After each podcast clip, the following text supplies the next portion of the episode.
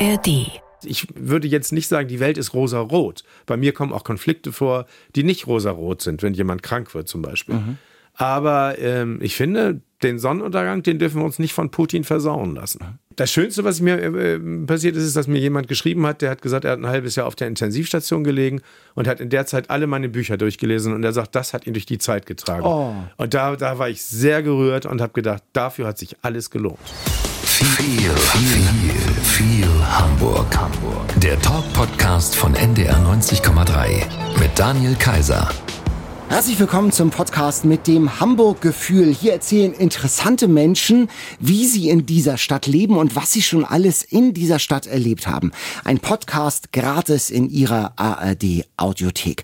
Ja, und heute mit einem, der mit seinen Büchern schon so vielen Menschen ein Lächeln aufs Gesicht gezaubert hat. Oma ihr Kleinhäuschen, Omas Erdbeerparadies, Seeluft macht glücklich, die kleine Inselbuchhandlung, das kleine Friesencafé, Inselhochzeit im kleinen Friesencafé.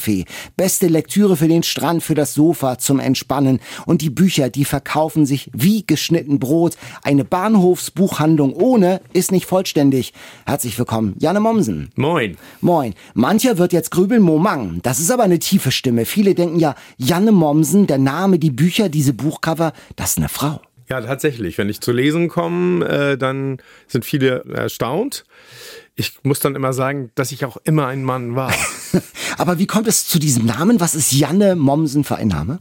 Naja, Janne ist ein finnischer Vorname. Es gab mal diesen Skispringer Janne Ahonen, glaube ich. Und ähm, ja, den habe ich mir einfach irgendwann mal ausgedacht. Einfach so aus äh, des Klangs wegen. Ja, ich mochte den einfach. Mhm, Weil der auch ein bisschen norddeutsch klang, ja? Ja, ja, genau. Wie heißt du denn eigentlich? Eigentlich heiße ich Volkmar Nebe.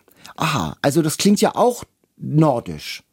Volkmar? Ja, Volkmar, ja, nicht wirklich. Also, und Nebe kommt aus dem Hessischen. Also, ist schon, also, würde ich sagen, nicht mehr ganz Norddeutschland. Und war, weshalb hast du dich für Janne Mommsen entschieden? Also warum äh, hast du überhaupt ein Pseudonym gewählt? Ähm, ich habe vorher auch Bücher äh, unter Volkmar Nebe geschrieben und wollte einfach äh, ein bisschen das Genre wechseln und wollte auch, wie soll ich das sagen, so dieses Norddeutsche sollte auch in meinem Namen sein. Und inzwischen ist es so, dass ich mich auf beide Namen höre. Und wenn ich auf Lesungen bin und im Hotel äh, bin, weiß ich nie, unter welchem Namen ich da einge einchecken muss und errege immer großes Misstrauen, wenn ich dann sage, vielleicht heiße ich auch noch irgendwie anders. Ach so, so, so ein Betrüger äh, kommt dann so und sagt. genau. Und äh, welche, welche, was hast du schon so erlebt mit diesem Namen, Janne Mommsen, der ja ähm, ungewöhnlich ist erstmal? Naja, also ich habe zumindest mit dem Nachnamen natürlich viel erlebt, dass viele denken, ich bin mit dem Historiker Mommsen äh, benannt oder wie, dass überhaupt Straßen nach mir benannt sind. Ich meine, das gefällt mir natürlich gut. Vielleicht kommt es noch, wer weiß, aber nein, im Ernst. Also ja, und es ist auch so, einige kennen mich auch nur unter Janne und finden, dass Janne auch besser zu mir passt. Und, äh, äh, und Janne möchte so ein Bier, verstehe ich eben auch. Wunderbar. Wir haben auch Menschen auf der Straße gefragt, was die von dir wissen möchten. Und hier ist gleich die erste Frage genau dazu. Moin Janne, ich bin Flash aus Harburg. Dein Name klingt, als könntest du richtig gut Plattdeutsch sprechen. Kultivierst du das? Ne, ich bin mit plattdeutschen Menschen aufgewachsen, also beziehungsweise habe viele plattdeutsche Menschen getroffen. Spreche es selber nicht wirklich, obwohl ich schon einmal eine Rede auf Plattdeutsch im Ohnsorgtheater gehalten habe. Oh. Das war wirklich sehr weit aus dem Fenster gelehnt.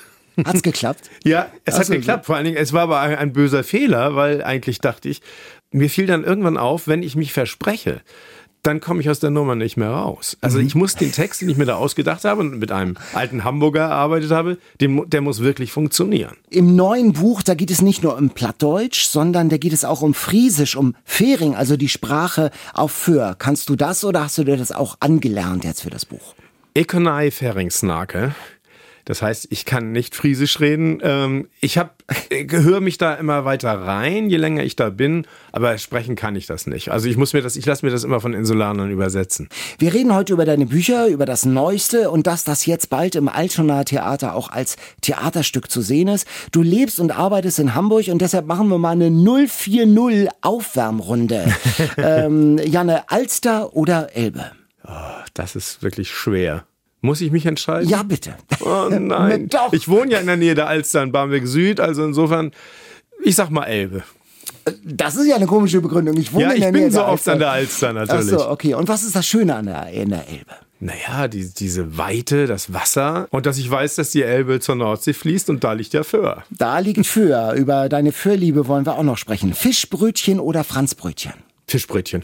Oh, das kam, das kam schnell und Ja, ich deutlich. mag kein Zimt. Ach so, okay. Ja, das ist dann fast ein Ausschlusskriterium für Franzbrötchen. Großstadtrevier oder Notruf Hafenkante? Großstadtrevier. Ich habe mit Jürgen Roland ein paar Filme gemacht und dem fühle ich mich immer noch verbunden. Hamburger Tatortkommissar Till Schweiger oder Manfred Krug? Naja, das ist ein bisschen Äpfel mit Birnen vergleichen. Na gut, ich, Manfred Krug. Naja, das sind so diese alten Tatorte, die hier so in Hamburg spielen. Ich meine, Til Schweiger hat auch so seine Berechtigung. Ich muss dann immer sehr viel lachen in diesen Filmen, weil diese Action-Geschichten natürlich äh, unglaublich sind. Er sprengt da ja wirklich das Genre, aber und warum auch nicht? Also ich habe gar nichts dagegen, aber ich finde irgendwie äh, äh, Manfred Krug dann doch ein bisschen raffinierter. Er sprengt das Genre bei Nick Chiller, der dann wirklich actionmäßig sprengt, da im, im dann. Queen Mary oder Haddock-Fähre? Haddock-Fähre. Ich bin ja mal auf dem Traumschiff gefahren, also nicht auf der Queen Mary, sondern auf dem Traumschiff aus der ZDF-Serie. Da habe ich als Bar Barpianist Oh, gearbeitet. MS Deutschland, ja? War das? das oder? war damals- noch die MS Berlin. MS Berlin, ah. Und da war ich dann und äh, äh, habe jeden Tag acht Stunden Klavier gespielt. Was hast du da gespielt, wie man sich das so vorstellt? Irgendwie Ja. so, so äh, ähm, ähm, George Gershwin, Klassiker und Schlager und, und so. Genau, spiel's nochmal, Sam. As time goes by. Alles New York, New York, alles, was man sich vorstellt. Bisschen Swing. Und ich habe auch äh, Klassikkonzerte gegeben. Aber wie kommt man dann zu diesem Job? Das ist ja fast ein Traumjob, oder? Naja, ich habe Musik studiert und habe äh, im Grunde auch für jeden gespielt äh, hier in Hamburg, der mich bezahlt hat, um es mal so zu sagen. Also vom Atlantik bis Reifenhändler. Und dann haben die mich einfach mal angefragt.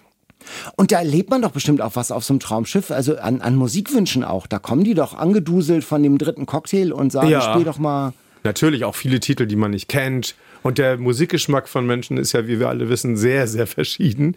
Also das geht dann von Beatles bis Schlager bis Roland Kaiser. Also einmal quer durch. Ah, da musst du ja auch flexibel sein. Da kannst du ja nicht nur Bach und Rachmaninoff spielen, Nee. sondern da musst du ja. Ja, klar, das, aber das bringt ja auch Spaß. Also ich habe auch dann in den Shows gespielt. Da haben wir dann so mehr so Cabaret gespielt äh, mit einer Sängerin. Und mit einigen, äh, mit denen ich damals gefahren bin, bin ich auch bis heute befreundet. Ah, toll. Also das verbindet, das, Ja. äh, das, das auf hoher See. Und ähm, äh, kommt, da kam, kommt dann jemand zu dir und singt dir irgendwas vor? Kennst du dich? Den Titel weiß ich nicht, aber das CD-Cover ist rot oder so. Oder ja, wie, auch wie? das ist vorgekommen, aber wie soll ich sagen, es blieb oft erfolglos. genau. Dieses Ansinnen, weil äh, kann, ich kann nicht alle Titel dieser Welt kennen. Hm, verdient man da gut? So ein Mittel, man, man spielt ja jeden Tag. Und äh, ja, also nicht wirklich gut. Das ist mehr so ein Spaß. Und wenn man so hört, äh, ich war auf dem Traumschiff, da denkt man ja, oh, ah, man kennt das ja noch, damals Sascha Hehn und heute ist es ja genau. der Florian Silbereisen. Ähm, wie viel von diesem Glamour hat das denn tatsächlich auf, auf, so, auf diesem Kreuzfahrtschiff? Naja, das war so, dass ich das Gefühl hatte, dass im realen Leben auf dem Schiff die Serie versucht wurde nachzuspielen. Also das heißt, es gab dieses, dieses Captain's Dinner, wo sich alle am Captain's Tisch da trafen und es gab zum Schluss diese Eisbombe mit den Wunderkerzen. Mit den Wunderkerzen, Ja, genau. Und, das, und mit, mit der Musik und es war wirklich alles so und ich habe das auch erlebt, dass zum Beispiel an einem Nachmittag, da war es sehr, sehr heiß, das war in Russland, in der russischen Ostsee. Und da, es war wirklich irrsinnig heiß und alle hatten sich in Smoking angezogen, nur um einmal dem Kapitän die Hand zu geben. Und dann wurde natürlich ein Foto gemacht, aber für dieses eine Foto haben die Leute wirklich das Achterdeck verlassen und die Sonne, das war ganz wichtig. Weil sie dachten, das gehört so, Ja. weil das kenne ich so aus dem Ja. Fernsehen. Mhm. Aber dann warst du ja sozusagen auch Teil dieses Fames rund ums Traumschiff. Da, Ja, Ne? genau. Also ja, natürlich. Macht sich auch gut in der Vita. ja, das, war, das wusste ich damals noch nicht, aber äh, nein, das hat auch Spaß gemacht. Hat auch Spaß gemacht, diese Städte anzugucken und auch mit den Passagieren umzugehen, denn ich, äh, die waren ja immer um einen rum. Also es gab keinen extra Künstlerbereich und äh, wir haben auch ordentlich gefeiert. Also ich glaube, in der, in der Zeit habe ich so wenig geschlafen wie nie wieder in meinem Leben. Zurück zu unserem Spiel als der Elbe. Isemarkt oder AEZ? Isemarkt. Oh, das ist also die Empörung in der Stimme fast schon. Also da unter, unter dem Viadukt, da lässt es sich gut einkaufen. Das magst Ja, du gern das so finde ich schon. Da kaufe ich auch tatsächlich manchmal ein. Und im AEZ äh, habe ich mal ich glaube, 30 Jahren mal auch Klavier gespielt. es stand in Konkurrenz zu einem CD-Laden, der dann gleichzeitig seine Musik äh, dann spielte. Und das war auch nicht abzustellen, also musste ich gegen diese Musik aus dem CD-Laden spielen. Kampf der Giganten, der Ja. musikalischen Giganten. Vier Lande oder altes Land? Altes Land. Obst besser als Gemüse und Blumen. Ja, so würde ich das vielleicht nicht sagen. Also ich finde ich find vier Lande auch toll. Also äh, einfach mal rauskommen ist immer toll. Und wenn du drin bist, äh, wo bist du dann? Du hast schon gesagt, Barmbek Süd. Wo Ja. und wo, wie lebst du da? Ich lebe am Osterbeck-Kanal und schaue da auch aufs Wasser, das was sehr schön ist. Und ähm, ja, also ich finde, Barmbek Süd ist der beste Stadtteil, den es überhaupt gibt in Hamburg. Warum? Oha, das ist ja, jetzt ich hab weit vorher- aus dem Fenster gelegt. Naja, ich weiß, ich habe vorher in Fuhlsbüttel gewohnt, das war auch schön und ich habe auch in der Schanze gewohnt. also und Fußbüttel richtig so auch mit Einflugschneise und so, oder? Nee, ohne. Ohne, ah. Nee, ich hatte ohne Fluglamm, den brauchte ich nicht so dringend. Aber äh, nein, da habe ich sehr lange gewohnt sogar, äh, 18 Jahre. Und äh, nee, ich finde, Barmbek Süd ist eine, für mich eine richtige Entdeckung gewesen. Ich wohne noch nicht so lange, jetzt äh, drei Jahre. Und das, ja, es ist toll da. Aber was denn? Was ist denn? Also okay, du hast die äh, so, ein- so einen Alsterarm, also den Osterbeck-Kanal. Genau. Und äh, wie wie lebt es sich denn so? Mit den Nachbarn, mit den Menschen, äh, mit der Stadt? Ja, also es gibt erstmal sehr viele kleine Geschäfte dort, das gefällt mir. Ich kann auswählen, ob ich jetzt äh, Ruhe haben will, dann gehe ich den am Osterbeck-Kanal entlang. Äh, da stehen riesige Bäume und äh, es ist alles ganz ruhig und äh, romantisch, da fahren auch keine Autos. Oder ich gehe dann zur anderen Seite Richtung Winterhude und da sind ist Action, Geschäfte, Cafés, Restaurants und das kann ich mir aussuchen. Das gefällt mir sehr gut. Du warst vorher sogar noch gesagt, in der Schanze hast du auch gelebt? Ja, das war natürlich ganz anders. Ähm, Da, war die ich- Schanze ja auch noch ganz anders. dann, Das stimmt, ne? da war ich auch noch jünger. Und, Noch. und das war schon, also wie soll ich das sagen, speziell. Ähm, äh, immer wenn Demos waren, mussten wir Umwege nehmen, um nach Hause zu kommen oder äh, 1. Mai gefährlich. genau, so. genau, Ja, ja. genau. Also all sowas. Und äh, ja, damals war das auch noch so mit ganz viel Junkies und so weiter. Da Mhm. musste man wirklich ein bisschen aufpassen, auch mit Ein Einbrüchen da und so weiter. Das Aber du kamst ja von außen und warst dann ja eigentlich so Teil dieser verhassten Gentrifizierung. Ne? Bist ja einer, der von außen gekommen ist, oder? Ja, aber ich bin ja, äh, wie soll ich das sagen? So als Zimmermannsbursche mit einem Säckel überm Arm. Ah. Nein, also nicht wirklich, aber ja. so, so hier angekommen. Und ich bin ja nicht, wie soll ich sagen, ich bin nach, ich habe, hatte in Oldenburg studiert und bin nach Hamburg gekommen, um was mit Medien zu machen. und das war jetzt, äh, wie soll ich das sagen? Es war jetzt nicht so, dass sie gesagt haben, endlich kommt da mal einer, der sich für Theater und Film interessiert und der, mit der hier bei uns arbeiten will. So war es nicht, sondern das hat schon dann noch eine Weile gedauert. Warum hat's, äh, wolltest du nach Hamburg? Erstmal, ich, ich bin in Kiel aufgewachsen. Ja. Ich, ich liebe Norddeutschland. Ich finde, Hamburg ist einfach eine wunderbare, wunderschöne Stadt. Und das ist sie für mich immer noch. Äh, Ich, es gibt immer wieder Momente in dieser Stadt, in der ich, da stehe ich da und denke, wow, ist das schön. Obwohl ich hier schon so lange lebe. Also das nutzt sich nie ab. Und äh, dann kommst du hierher, so als dann, also als Kiel ist ja auch schon eine größere Stadt, aber dann war in Oldenburg, wir reden von Oldenburg in Oldenburg Ja, in Niedersachsen, und das ist ja noch eine, eine etwas kleinere Stadt Ja. als Kiel. Und dann kommst du in die große Stadt nach Ja. Hamburg. Kannst du dich noch an den Impact, an den Aufschlag erinnern in Hamburg? Ja, ich weiß das. Wir sind mit dem Auto ähm, über die A1 gefahren. Und es gab ein riesen Feuerwerk. Das war Freitag, Domfeuerwerk. Für dich? Ja, ja. Und da habe ich gedacht, so die Kinder, das tut doch nicht Not. Aber nette Geste. Und das ist dann ja an der Schanze, das kriegt man ja auch immer mit. Ich habe auch immer gedacht, Mensch, äh, ich habe auch auf St. Pauli lange gewohnt und habe mich immer noch erschrocken am Freitagabend um 10, denn so boom Ja, ging es dann genau, los. genau. Da lebt man auch schon mit dem Mang. Aber mittlerweile ist das Schanzenviertel hat sich natürlich auch schon Ja, äh, geändert. Man, also äh, die, die Piazza, man spricht ja vom Galao-Strich. Mhm. Äh, das äh, ist ja schon so ein bisschen äh, edler in den letzten Jahren geworden. Du warst nicht nur Traumschiff-Pianist, du hast auch mal, als habe ich gefunden, als Krankenpfleger gearbeitet und auf einer Werft. Ja, Was hast du genau. denn da gemacht? Da habe ich als Anstreicher gearbeitet. Mhm. Und das ist jetzt nicht so, wie man sich vorstellt, so äh, Schornstein von außen mit dem Pinsel malen, sondern das war im Maschinenraum in die hinterletzten Ecken kriechen, um da die Rohre äh, zu bemalen und sowas. Also das war ein harter Job. Denn hast du tatsächlich eher einen musischen Beruf tatsächlich fürs Leben Mhm. er ergriffen, hast eben äh, Musik auch studiert. Ja. Ähm, und warum äh, bist du, hat es sich denn trotzdem zur Literatur gezogen? Also wo war da so der, der Kippschalter? Ja, ich glaube, Musik hat mir alleine so nicht genügt. Also ich habe auch ähm, dann hin und wieder mal als äh, Radiomoderator gearbeitet. Oh. Bei Radio Bremen. Und dann, eigentlich war meine erste Idee, hier bei äh, Radiomoderator zu werden. Ja, so dieser ein Dampf- guter Job. Ja. an, an sich ja. An sich ja. Nein, war, war alles gut, aber und dann weiß ich auch nicht, dann bin ich da so ein bisschen von abgekommen und dann habe ich Kurzkrimis geschrieben für die Ja. Welle Nord, die im, im Norden spielten. Und das wurde dann aber im normalen Programm gesendet. Friedrich Schütter hatte das gesprochen. Und dann bin ich. Friedrich Schütter, der, der legendäre Ja, der legendäre Theatergründer Friedrich vom ja. Erzdeutschtheater. Ah. Ja, genau. Und dann kam irgendwann mal Jürgen Roland auf mich zu und sagte, Mensch, ich habe deine, deine, das wurde dann als Buch veröffentlicht, und ich habe deine äh, äh, Krimis gelesen, da willst du nicht mal was für mich machen.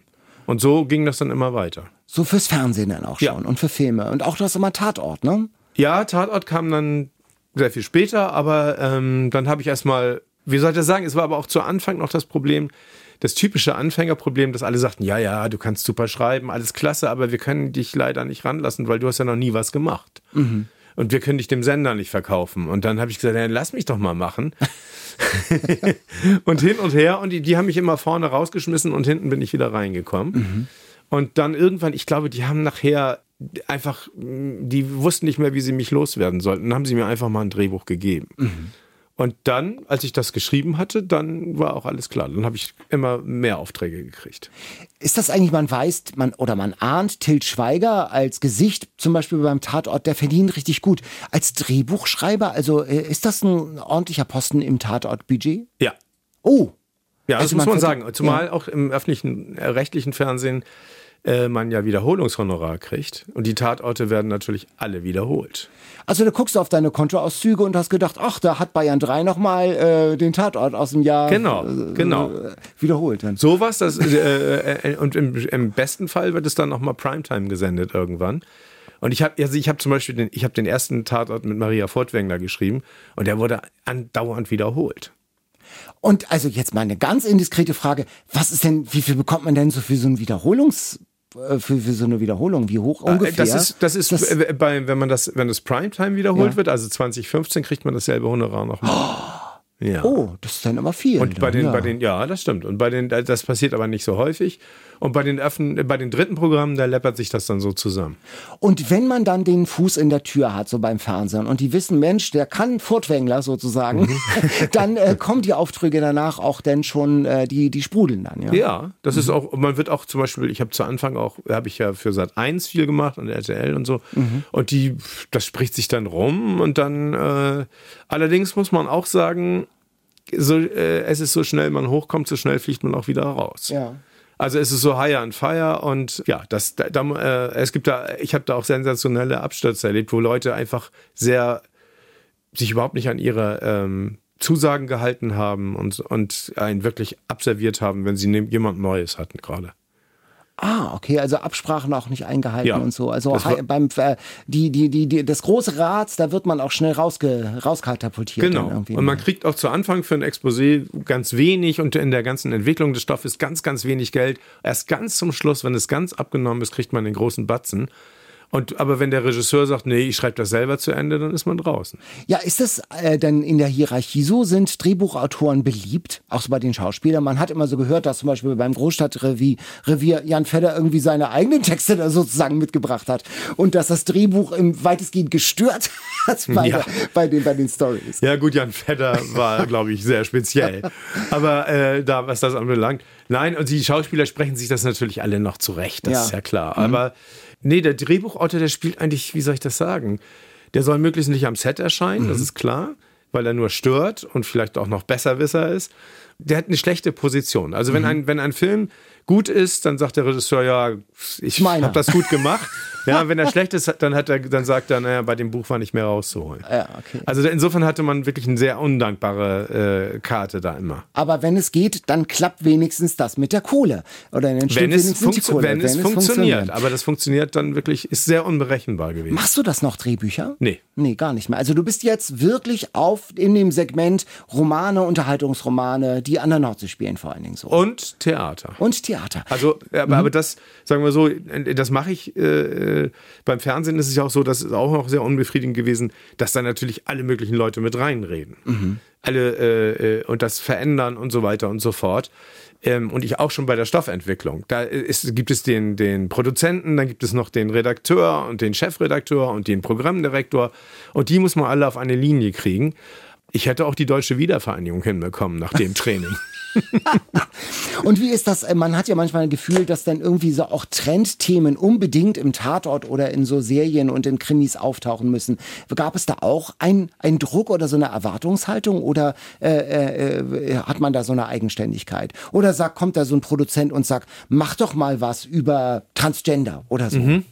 Ja, das gibt, es gibt beides. Aber Mhm. in der Regel stimmt man, das wird das natürlich abgestimmt auf die Hauptfigur, auf den, auf den äh, Kommissar oder die Kommissarin. Mhm. Und dann wird so ganz ungefähr das festgelegt. Mhm. Aber die Story entwickle ich natürlich selber. Und dann kommen eben die Unterhaltungsromane. Wie kam das denn? War das auch erstmal ein Versuchen? Lasst mich doch mal machen erstmal oder wie kam das? Nee, da habe ich, da hab ich wahnsinniges Glück gehabt. Das kann man auch nicht so planen. Mhm. Ich habe dann irgendwann gesagt, so, ich habe wirklich ein bisschen die Schnauze voll von diesem High on Fire beim Fernsehen und schreibe dann einen Roman. Und dann hat mir jemand gesagt, oh Gott, du schreibst Romane, das ist ja der Pakt mit der Armut. Ja? es, es geht nur noch schlimmer, wenn man Gedichte schreibt. Ja? Ja. So. Und dann äh, habe ich ein Buch geschrieben, das hieß Allein unter Spielplatzmüttern. Und das war dann äh, da, das war zufällig, das wusste ich aber auch nicht, dass zu der Zeit Männer so eine, so eine Erziehungszeit bekamen. So drei Monate. Also das Thema Männer auf dem Spielplatz war plötzlich ein Thema und dadurch, ich habe mir einen Agenten gesucht und der hat mich nach einer Woche angerufen und hat gesagt, ich habe das äh, einem Verlag angeboten, ob ich dann einverstanden wäre, das bei Rohwald zu machen. Da bin ich fast in Ohnmacht Ja, gefallen. ich meine, das ist ja nicht irgendeine kleine Klitsche, Nein, sondern das der nein. große Rohwald Verlag. Ja, sicher. Und das war natürlich toll.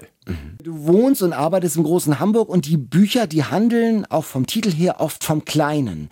Oma, Mhm. äh, ihr Kleinhäuschen, das kleine Friesencafé. Ähm, äh, das heißt, äh, das steckt auch in dir so eine Sehnsucht zu dem kleinen, überschaubaren, zur kleinen Insel, äh, weit Ja. ab vom, vom äh, turbulenten Festland.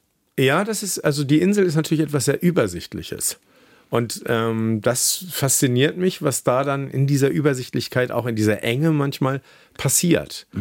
Also das äh, finde ich schon sehr spannend. Also wenn ich kann da, ich muss da auch ganz anders recherchieren. Also ich muss immer rückwärts recherchieren. Also wenn ich jetzt schreibe, der stinkige Filialleiter einer Bank und beschreibe ihn, dann kann ich Pech haben und es gibt den wirklich so in dieser Form und das wird als Schlüsselroman gelesen.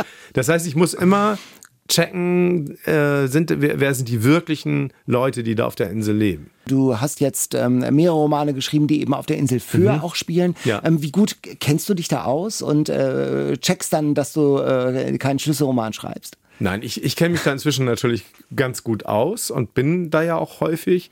Werde inzwischen, ich bin auch letztens sogar mit dem Lions Club Blankenese dahin gefahren, war da der Reiseführer. Ah. Sowas habe ich auch mal gemacht.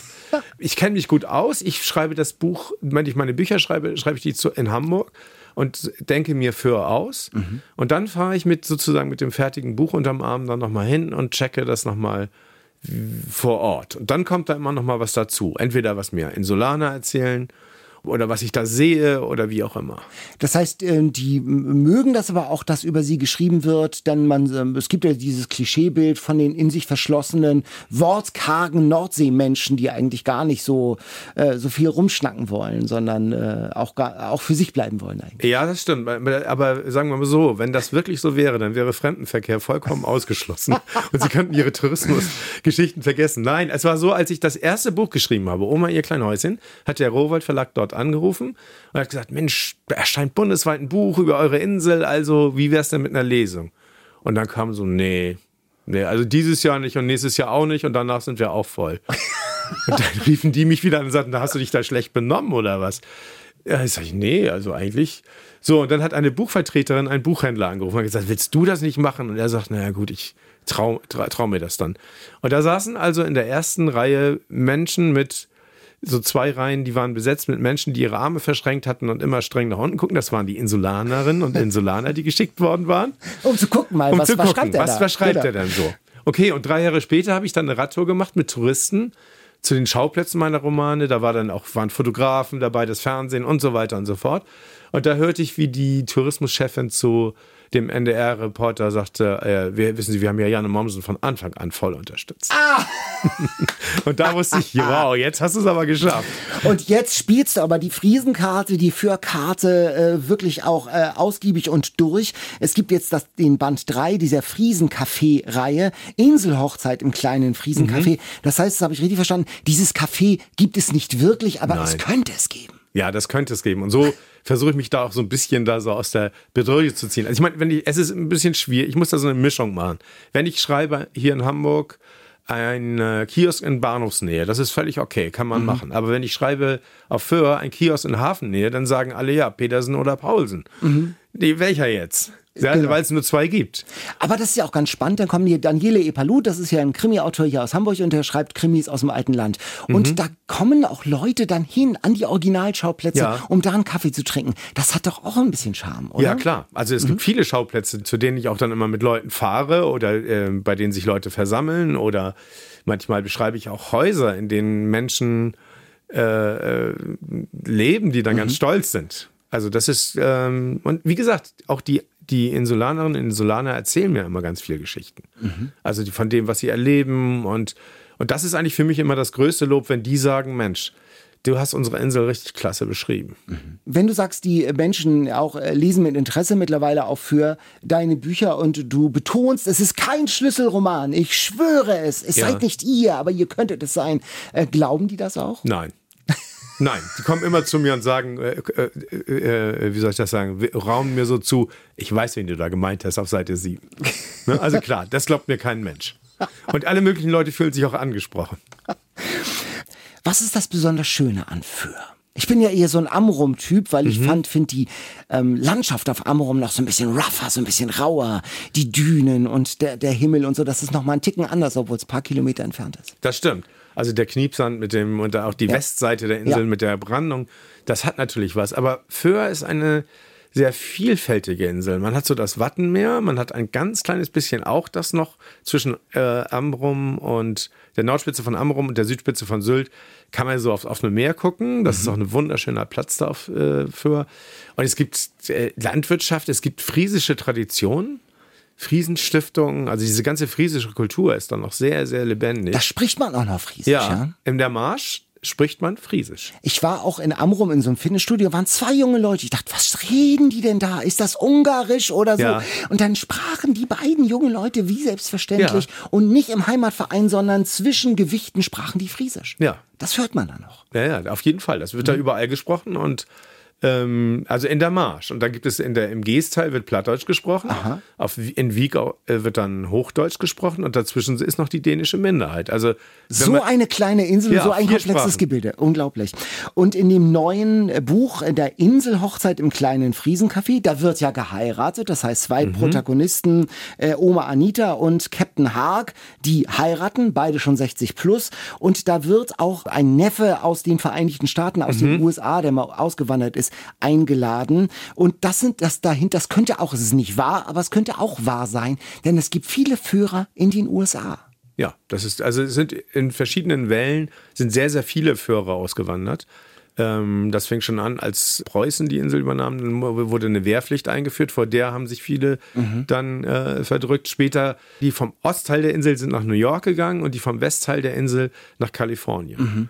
Und dadurch wohnten aber ganz, ganz viele Friesen dort. Und wenn jemand äh, die Höfe waren ja Selbstversorgerhöfe. Und wenn, wenn da vier Kinder waren, dann mussten drei die Insel verlassen, weil der Hof sie nicht ernährt hat. Mhm. Und die sind dann eher nach New York gegangen als, äh, als nach Hamburg, weil mhm. sie da einfach mehr Leute kannten. Mhm. Und du bist jetzt für das Buch, um auch das zu recherchieren, selbst auch mal an der Ostküste der USA genau. gewesen und ich, hast da Führer hab, getroffen. Genau, ich habe Führer getroffen und ich bin auch äh, alle Strecken da abgefahren. Und ich habe es auch schon für weitere Romane natürlich da recherchiert, ja. äh, weil ich auch noch mehr äh, da machen möchte in New York. Das finde ich schon ganz faszinierend, die Verbundenheit. Auch wenn man zum Beispiel, man denkt, zu Anfang habe ich immer gedacht, äh, da gab es so eine Disco, die heißt Erdbeerparadies, ja.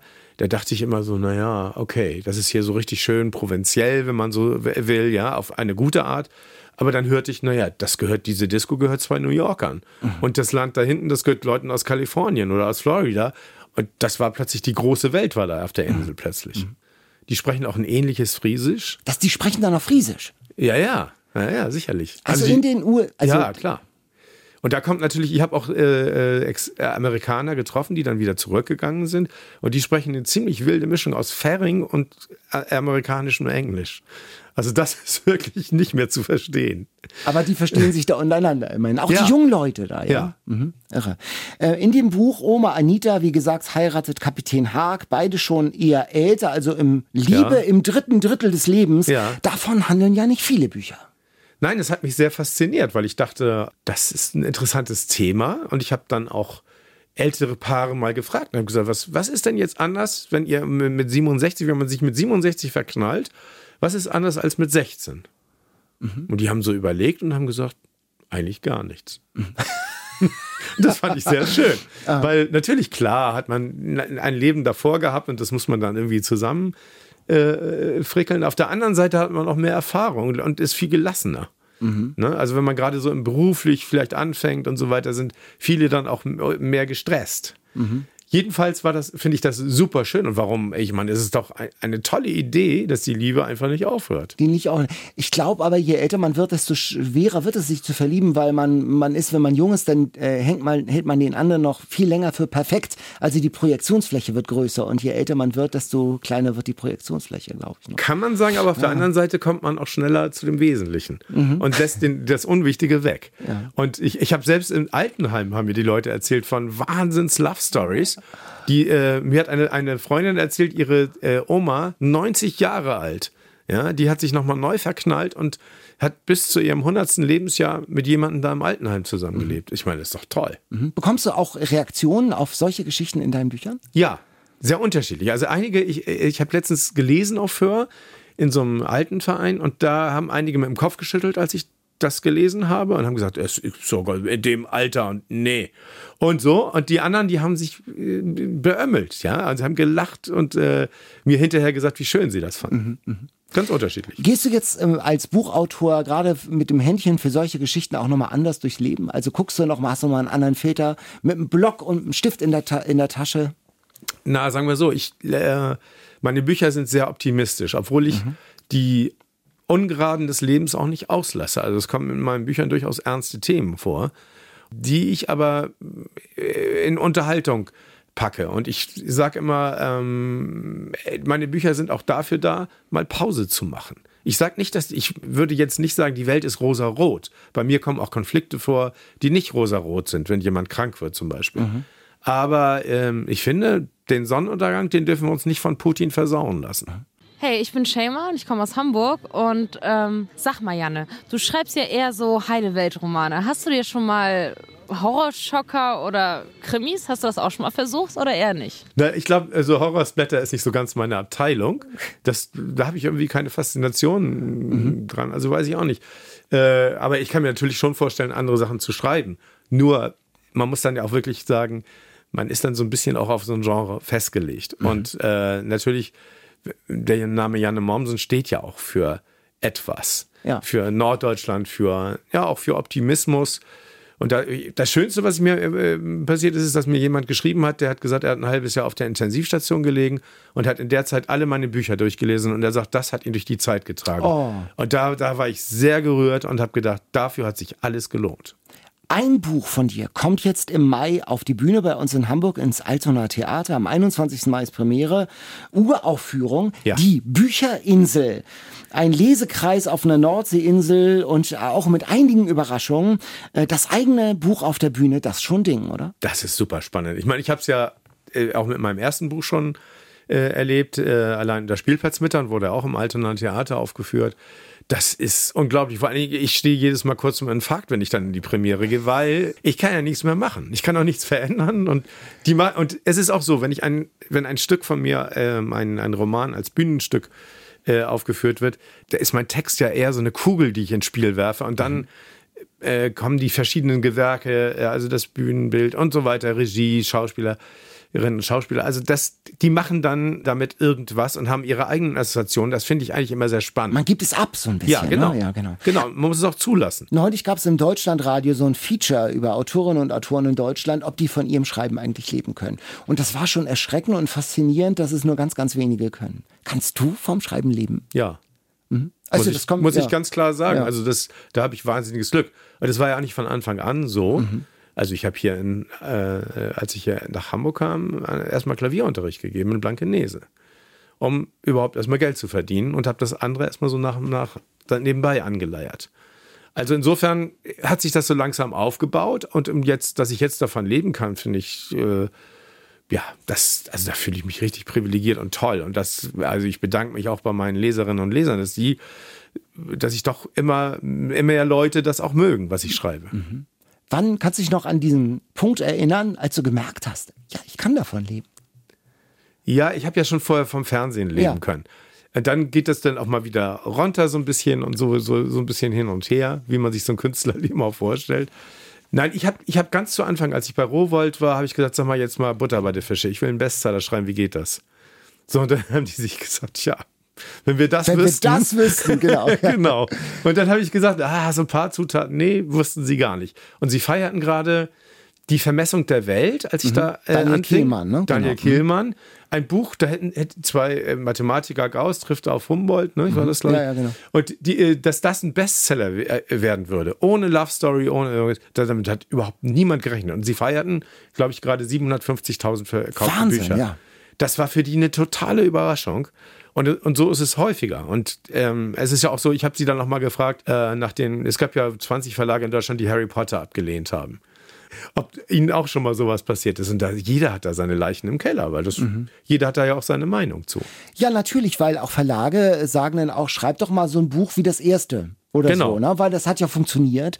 Äh, Und dann fehlt möglicherweise der Mut, auch mal so ins Risiko zu gehen, dass sowas wie Harry Potter funktionieren kann. Altes Land, Dörte Hansen, das war ja ein riesengroßer, auch ein Überraschungserfolg. Mhm. Ja. Aber was für einer. Ja. Ganz, äh, ganz Auch toll enorm. geschrieben. Ja. Alle ihre Bücher. Alle, alle ihre Bücher. Auch fast ein Konkurrenzprodukt. Zur See ist ja auch ein, spielt auch an der Nordsee. auch das ein, ein. Psychogramm für der, der Nordseebewohner, der Inselbewohner. Wir haben noch eine weitere Frage. Hallo Janne, ich bin äh, Thomas aus Lurup. Kannst du richtig blind mit zehn Fingern schreiben oder diktierst du deine Texte in eine Spracherkennung? Oder wie arbeitest du? Ich hacke. Ich habe mir immer vorgenommen, zehn Finger zu lernen, weil ich habe manchmal mit Journalisten auch beim Fernsehen zusammengearbeitet. Die konnten mich angucken und währenddessen so nebenbei schreiben. Das fand ich ganz faszinierend. Aber immer wenn ich angefangen hatte, musste ich immer so viel schreiben, dass ich den Übergang nie hingekriegt habe. Und dann habe ich jetzt gesagt, okay, jetzt mache ich das. Es geht auch schnell. Das geht schnell. Wir haben bei uns im Podcast einen Hamburg-Fragebogen. Den stellen wir, die Fragen stellen wir allen unseren Gästen. Die erste Frage ist, wenn du König von Hamburg wärst, was würdest du in dieser Stadt als allererstes ändern, verfügen, dekretieren? Was stört dich in dieser Stadt? Ich würde allen Journalisten sagen, die Frage, wo man geboren ist und ob man in Hamburg geboren ist, die kann man weglassen. Damit würde ich jetzt mal beginnen. Nein, aber in der Stadt selber, weil das gibt es nur in Hamburg. Nein, und ansonsten, was, was würde ich ändern? Ich bin eigentlich in Hamburg wirklich, muss ich sagen, sehr zufrieden. Also ich finde, finde, die Stadt hat sehr viel Grün. Ich finde, ich bin sehr zufrieden. Wo denkst du, mehr Hamburg geht nicht? Ja, das ist wirklich immer wieder an der Elbe stehen. Die großen Pötte. Das Klischee sozusagen. Ähm, aber das Klischee gibt es ja und das funktioniert. Das funktioniert genau. Obwohl, wenn man äh, Besuch bekommt aus, äh, keine Ahnung, Ludwigshafen oder so, die da in, in dem Schatten der BASF wohnen, die gucken sich ja auch und sagen, naja, okay, das ist ja auch nur, ja auch nur Industrie. Aber die, denen fehlt irgendwie so, so, ein- so ein Industrieromantik-Gen irgendwie, ne? Naja, aber die Elbphilharmonie steht auf dem BASF-Gelände nicht. Genau. Äh, was willst du mal in Hamburg machen, was du noch nie gemacht hast? Ich möchte mal auf einem großen Platz am Flügel sitzen und spielen. Spielst du noch viel? Ja. Hast du zu Hause äh, auch ein Klavier, Flügel? Ja, ich habe ein Klavier und ich ähm, spiele auch auf äh, Lesungen sehr viel. Also ich begleite mich. Ich habe jetzt auch ähm, demnächst in Rheinbeck wieder einen Auftritt zum Beispiel. Und da äh, mit Sabine Karg und dann singen wir auch zusammen. Oh, ah, das heißt, singen äh, tust du auch. Ah, Ja. Interessant. Und äh, was sagen denn deine Nachbarn zum Klavierspiel? Freuen Also- die sich oder? Äh, Das habe ich sie aus gutem Grund noch nie gefragt. Aber die ich haben sich ja von nicht. sich auch noch nicht gemeldet. Nein, die, nein, nein, nein, nein, nein. Ähm, welche Bücher liest du selber? Ja, also das, was ich in letzter Zeit wirklich begeistert verschlungen habe, war Dörte Hansen. Ja. Ne? Also zur See. Ja. Fand ich super klasse. Aber ich lese auch Krimis. Ich lese eigentlich alles, was ich in die Hände bekomme. Und ich lese auch zum Beispiel die Verordnung für Kleingärten, wenn ich da an diesen Aushängen stehe oder andere skurrile Texte, die so, die für mich so unglaublich sind, äh, dass ich es gar nicht äh, fassen kann. Ähm, woran schreibst du jetzt? Geht es weiter mit dem Friesenkaffee? Ja, also so ein bisschen. Also ich habe jetzt gerade abgeschlossen ein Weihnachtsbuch, das spielt in Friedrichstadt. Friedrichstadt, ähm, das äh, auch an der, An der. Westküste, diese holländische. Enklave, wenn man so will. Das ist ja eine, das ist ja wie so sagen wie Altona. Da sind ja auch vor 300, 400 Jahren ganz Ja. viele Glaubensflüchtlinge hingekommen. Ja. Deshalb gibt's da ganz viele unterschiedliche Denominationen. Da gibt's die Remonstranten, die gibt es nur da. Ja. Es Ja, sieht ja. aus, äh, ganz irre Geschichte. Ganz Unfassbar. Also ich habe jetzt mich damit beschäftigt. Das ist ein Weihnachtsbuch. Ja. Und äh, ich habe mich da beschäftigt. Die, auch die Friedrichstädter, die haben mir so geholfen und auch so viel Geschichten erzählt. Das ist eine Stadt mit unglaublich viel Geschichte und Geschichten. Und ich habe natürlich da, das ist, ich habe es zur Märchenstadt gemacht, denn man kann es eigentlich, wenn man das erste Mal dahin hört, gar nicht fassen. Mitten in Nordfriesland, alles flach, alles ereignislos, wenn man so will, ja. Und dann kommt man plötzlich in eine holländische Stadt mit Grachten und Mit Grachten, und, ganz und, und. Giebeln ja. und man kann es gar nicht fassen. Wir sind gespannt auf dieses Weihnachtsbuch. Ein paar Monate haben wir ja bis dahin noch hin. Vielen Dank, Janne Mommsen. Am 21. Mai ist Premiere von der Bücherinsel im Altonaer Theater. Und das neue Buch im Buchhandel heißt Inselhochzeit im kleinen Friesencafé bei Rowold erschienen für 16 Euro. Ja, und dieses Gespräch und alle anderen interessanten Gespräche mit Westernhagen, mit Charlie Hübner, mit Dagmar Berghoff, mit Eva Mattes, Ole von Beust, mit Alphonse und, und, und, die gibt's bei uns in der NDR Hamburg App und in der ARD Audiothek. Am besten abonnieren Sie das Ganze, viel Hamburg und dann verpassen Sie nichts. Bis zum nächsten Mal. Tschüss. Tschüss. NDR 90,3. Wir sind Hamburg. Hallo, ja, fast hätte ich's vergessen. Ich wollte euch noch einen Podcast-Tipp geben. In der Reihe Kein Mucks, der Krimi-Podcast, da holt Bastian Pastewka jede Woche Kriminal-Hörspiel-Klassiker aus den Hörspielarchiven der ARD. Es geht da um geheimnisvolle Streichholzbriefchen, gruselige Gräber und einsame Häuser im Nebel. Spannend, skurril und natürlich auch ein bisschen nostalgisch. Die Podcasts aus der Reihe Kein Mucks, der Krimi-Podcast, findet ihr natürlich in der ARD Audiothek. Viel Spaß damit wünscht euch euer Daniel Kaiser.